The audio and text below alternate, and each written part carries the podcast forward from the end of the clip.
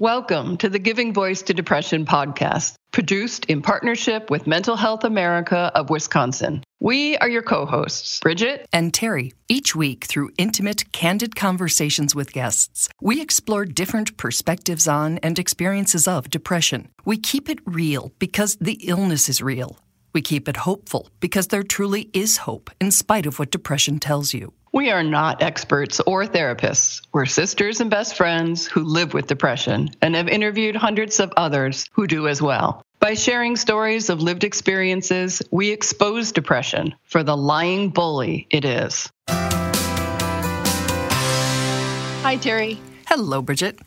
So, while it could be convincingly argued that every episode of a depression podcast addresses suicide prevention, since shared stories of life with a mental health challenge reduce stigma and let us all know we're not alone and that things can and really do get better. During Suicide Prevention Awareness Month, we're going to be a little more direct. Last week, as we heard, Bob's story, episode 153, How the Lies I Believed Led Me to Attempt Suicide, we were reminded of the many others who have bravely shared their stories of having suicidal thoughts, including several who acted on them and survived, and others who have suffered the shock of sudden loss when their loved ones ended their lives. They can be hard stories to share and hear, but they're important stories. Because how many opportunities does someone actually have to hear how other people handle suicidal ideations, or how they came back from an attempt or carried on after a loss? It can be hard enough to talk about depression. Suicide? Yeah, that's even tougher. Which is why, Terry, we're going to spend the next three weeks recapping the more than 50 suicide prevention episodes that we have in our archives. Because while one story can have great impact, knowing there are dozens to choose from carries its own powerful message. You are not alone. 100% of the attempt survivors we've talked with are glad they are alive and are living lives worth living. Don't worry about writing down episode names as you listen. We'll link to each one mentioned in this episode's description. We begin with an episode with guest Mark Henick. He's done TED Talks about his suicide attempt as a teen. How a person can get to that point, about the blinders depression puts on you that makes it hard, if not impossible, to see other options than the terrible one you're contemplating. Millions of people have watched them, millions, trying to understand what suicide is and what it's not. In Suicide Myths and Misconceptions, we talked with Mark about a number of things being suicidal is not, including just a cry for help, completely out of the blue, something you can't stop once their mind is made up or the pervasive belief that suicide is selfish. Uh, I see where it comes from that you're not thinking, or people think that you're not thinking of uh, the impact that it has on those around you. You're only thinking of yourself. Well, I would push back on that, certainly based in my own experience. I, I can't speak to everybody's, but I was thinking about my family when I was standing on the edge of the bridge and, and every other time before that. I was thinking about how it would help them, how it would be the best thing for them uh, if they didn't have to deal with me anymore, the trouble that was me. So I thought I was doing them a favor. And really, in some ways, it, and it's a, a, skewed view of things, but that's the definition of a mental illness practically. Um, I thought that I was doing something good for them. That's the opposite of selfish. So I, I think that people um, who, who believe that just don't take the time to get inside the head of somebody who's in that place. The benefit of getting in someone's head is that now you know. Now, in addition to looking for the warning signs being posted across media this month, including someone talking about death, feeling hopeless and like a burden, having or researching how to get lethal means, and feeling alone in the world, you now know to ask a question that most of us have never thought to ask. In addition to, are you suicidal or are you thinking of killing yourself? And yes, it is best to ask those questions directly. We also now know to ask Does any part of you think that you would be doing me, them, us a favor by dying? because that answer could give you the information you need to help save a loved one's life. We routinely recommend putting the Suicide Prevention Lifeline number 800 273 TALK or 800 273 8255 in your phone so that if you ever need to talk to someone right now, you have 24 7 access. Another good reason to have the number handy is because you might need it for someone else. What would you do if someone bravely shared that they were suicidal? Even those of us with crisis training might not feel confident in that situation, but you can always dial the hotline. Put the call on speaker and say, I'm with someone in crisis and I don't know how to help them and I don't know what to say. And the trained listeners will take it from there. We talked with the Lifeline's director, Dr. John Draper, one of the nation's leading experts in crisis intervention, about how calling actually helps. While certainly a lot of problems may seem insurmountable, what we know is when a person feels like they're not doing it alone, they feel like they can perhaps get through it another day and then another day after that, and before you know it, they're feeling a lot better. In fact, what we found with the research on the lifeline is that not only does a caller feel better by the end of the call, but when they followed up with the caller three weeks later, they felt better still. Um, and I think that's just a function of the crisis state that, that when you are really in that dark place and you feel like there's no way out, there's also nowhere else to go but up. And so when you begin to open a few lights in that darkness, um, the light spreads over time as you begin to to come out of crisis. So uh, that's just, I think, the nature of crisis states and why it's important to have somebody connect with somebody in that moment. Isn't that interesting, Bridget? Three weeks later, you still feel some relief from talking to a stranger on an 800 number? Absolutely. To hear the full episode, look for the link to National Suicide Prevention Lifeline. And we remind you, you do not have to be suicidal to call.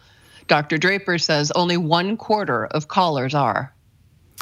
So, if you're listening right now and thinking that a crisis line is a really nice service and all, but you're doubting it could actually help you in a suicidal crisis, we urge you to think again. Our podcast guest, Corinne, felt that same way Glad they exist, but not for me, she thought.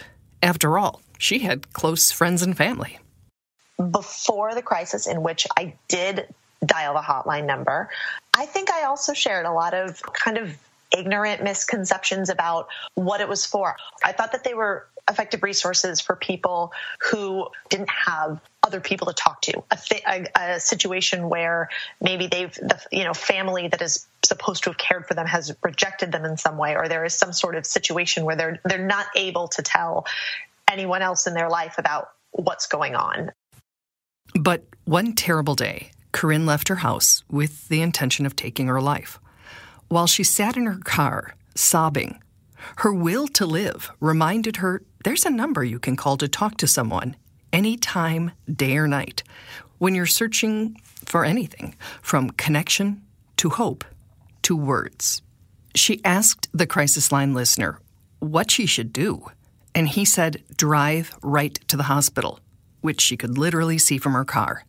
She asked what she should say when she got there, and he said, tell them you're having a psychological emergency and just having the language to describe something makes a huge difference. Um, it makes it makes such a huge difference to be able to know that there are words to describe this thing you're going going through, and there are words you can use to ask for help um, that people will understand and that other people have used before. It's not this weird, crazy thing that has never happened to anyone. Um, and that was wonderful. And it was just one of the most generous things that, you know, that a human has ever done for me. And they don't let you find out. They, I've asked, they can't, they can't tell me who, who he was, but, um, broadly to everybody who does this work. I mean, I can't, I, I there's, there's just not enough. Thank you. Um, it's just really, it's just a really generous thing to do for other humans. That full episode is called Crisis Lines Save Lives. The other crisis line available in the U.S. 24 7 every single day is the crisis text line 741 741 for a number of reasons, including privacy. No one can overhear a text conversation, right? Some people prefer texting to calling. It's also kind of an age thing. Yeah, um, 75% of our texters are actually under the age of 25, and 90% are under the age of 35. So our population of texters does skew young. We do a really unique service of crisis counseling. And crisis counseling is very different than talking to a therapist or talking to a friend. Um, whenever someone comes to us and texts us, we want to kind of immediately try to figure out what's going on. Um, and texting is a medium that really allows for that. One feature of the text line that is good to know is that it's just like a hospital emergency room. They triage their calls. So if you're in crisis, particularly if you're suicidal or seriously thinking about it, make it very clear so that they move you to the front of the reply line. Of course, you can also text in less critical times using less alarming language and still have a chance to talk. But you may have to wait a few minutes longer to connect. That full episode is number 103 Crisis Text Line. When it comes to suicide prevention, we really have to take actions way upstream before things get more serious and more dangerous. We don't want to be in a position of trying to save someone who's suicidal. We want to help them and ourselves to not become suicidal in the first place. Just as with any other illness, the earlier we notice symptoms and do the things we know to keep us from slipping further into unwellness, the better chance we have, whether we're trying to keep ourselves or someone we care about healthy and safe. In crisis, we hardly do our healthiest or clearest thinking. Taking the time when we're well to create a plan, whether it's called a crisis plan, a recovery plan, or a WRAP plan, which is an acronym for Wellness Recovery Action Plan, can really make a big difference at every stage on the mental health spectrum. From staying well to creating awareness and reminding us of the things we can do when we start to slip, to offering specific steps in a life threatening crisis. And there's lots of templates out there that you can Google because I think the wording is really important, right? It's like find one that sort of resonates with you and then modify it in your own words so that it does feel like a friend, it does feel like a safety net. Well, and too, like how um, I know some people just want like a one page, quick and easy type of safety plan, and mine personally is a bit more intense because I have hospitals that I would prefer to go to yes. and I prefer to go to people that I do want involved in my care and people I do not want involved in my oh, care. Oh yeah, good point. Um, so you know, it has my medication list. So mine's a lot bigger than um, sometimes the ones that I do with people. They prefer just a one page, cut and dirty, like warning signs, coping skills, people, and like the suicide prevention number or crisis line number. Yes. Um, so yeah, there's so much out there, and you can kind of tailor it to what the person wants and what you want. That full episode is number 124 The Gift of a Safety Plan. You can find tons of information about making a plan for yourself or with a loved one online. As you identify the people you'd call for support, you can have those conversations before you need to and spell out details like, hey, if I ever call you and say I'm struggling, here's what I need from you.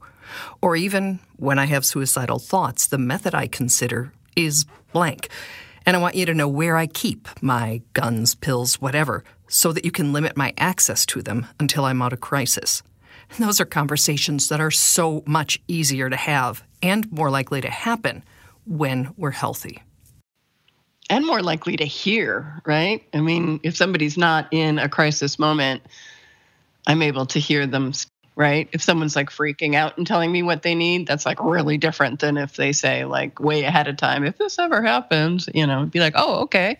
I think that's a great point because you're not scared when they're telling you. Yeah, you're not triggered for right. sure. I mean, I'd be like, oh, "Where's it? What? What? Who? Get my pen?" You know. Yeah. Yeah. Yeah. We're going to put together a list of 50 plus suicide prevention related episodes that are available on our archives of shared stories. But we want to end this episode on a hopeful note. We spoke with Justin, a college student on his 23rd birthday, and he talked about what he's learned since his worst ever night when he was 18 and did not want to live until 19. I hit the rock bottom. I know. I, I can't speak to what you're going through personally, but I get it. You can get better. I know it seems bad. I know it seems impossible. I've had those thoughts too. I've sat there and gone, this is stupid. This is what life is like. Life is pain. I am not getting better. If I would, I'd wake up tomorrow and be happy. That's not how it works. Mm-hmm. It's a long process, and it's a fight. It is, but it's worth it. And you're worth it. Yes. Your life is valuable. You need to value it to yourself, and it's valuable to others that you didn't even think cared. I did write a suicide note, and it mentioned four people. So many more than four cared. And the fact that I mattered to these people. I didn't matter to myself, but for some reason, these people all saw something in me that was okay. And that was incredible to realize that. I think that's probably true for a lot of us, Bridge, right? Um, especially when we're in that place. We would certainly, I would guess, nearly unanimously underestimate the number of people who actually care about us. That can be hard enough to believe when you're in an okay or only a slightly compromised place. So, good reminder. Good reminder from Justin. So, to everybody listening, please believe things can get better if you are in a place where depression is telling you they can't. And please reach out for help if you are still able to do that. And if you know anybody who you haven't been in touch with recently who struggles sometimes, especially during this pandemic, just check in. Say, Are you okay? And if they say yes and you don't really believe them, ask again. Say, Really? You know, and then be willing to listen because we all have to be willing to do that if we're going to prevent people from getting to that really, really critical stage where their life is on the line. Everybody be nice to yourselves. Let's all do something this week or this day or this hour to um, let ourselves know that we value and care about ourselves. Until next week, take care. Thank you.